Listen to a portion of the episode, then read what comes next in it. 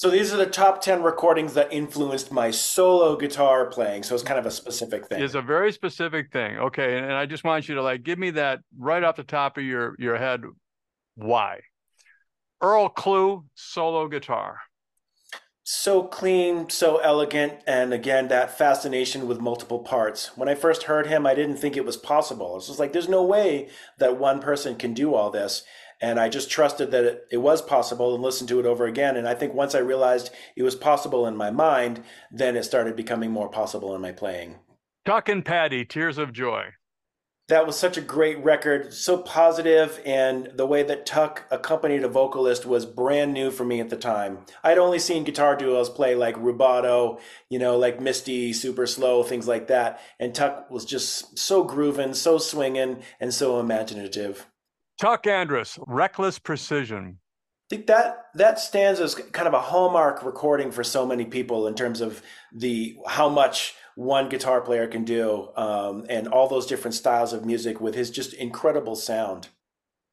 Joe Pass, Blue for Fred.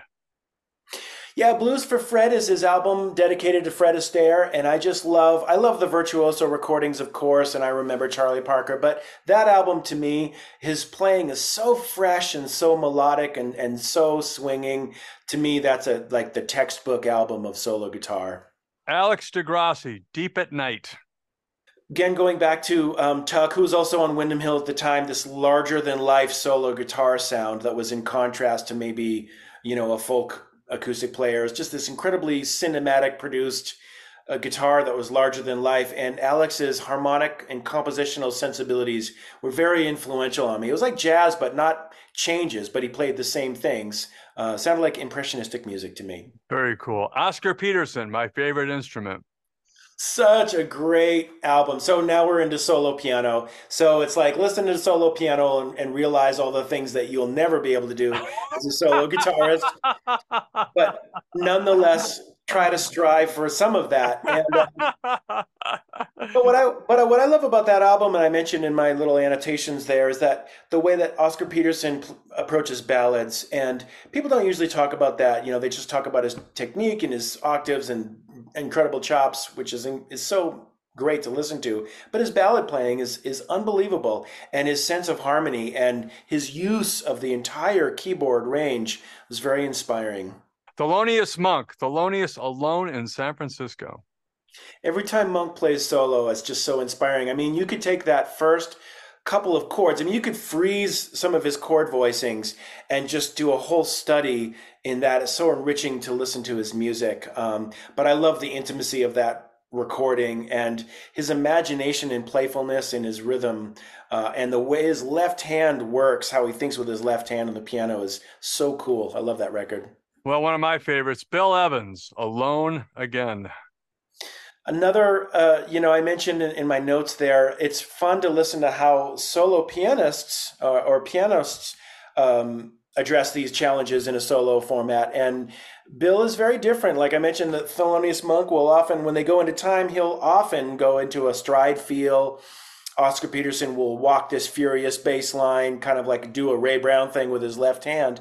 And Bill Evans is much more sparse. Um, he'll just play these little cluster notes, you know, guide tone voicings and solo over that. And that was really refreshing to hear. And of course, his sound and conception, hearing uh, him solo is beautiful. I, I love Bill Evans. Bobby McFerrin, the voice. Yeah, so the same kind of like um, the opposite of the density, you know, Oscar Peterson approach, but just austere one voice going. And um, listening to him kind of gave me permission to just play solo guitar with solo lines, which is how most people play, but not how I was thinking. I was thinking like, oh, I always have to have chords and bass line and melody at the same time and and um, you don't have to do that. Just sometimes a single note line can be really refreshing in that context. Yeah he's he's uh he's well a lot of these guys are categories unto themselves but anyway take six take six yeah, I heard that first album in high school, and it and it it was revolutionary for me harmonically at the time. And I've since checked out like Gene Puerling and a lot of other like you know various gospel groups, and of course Duke and Strayhorn and all those arrangements. But that was just such that was one of those recordings that really like shook me. That I was like, oh my gosh, what is this? And I still listen to it all these decades later, and it still sounds so fresh, and and I love it. Well, this has been great.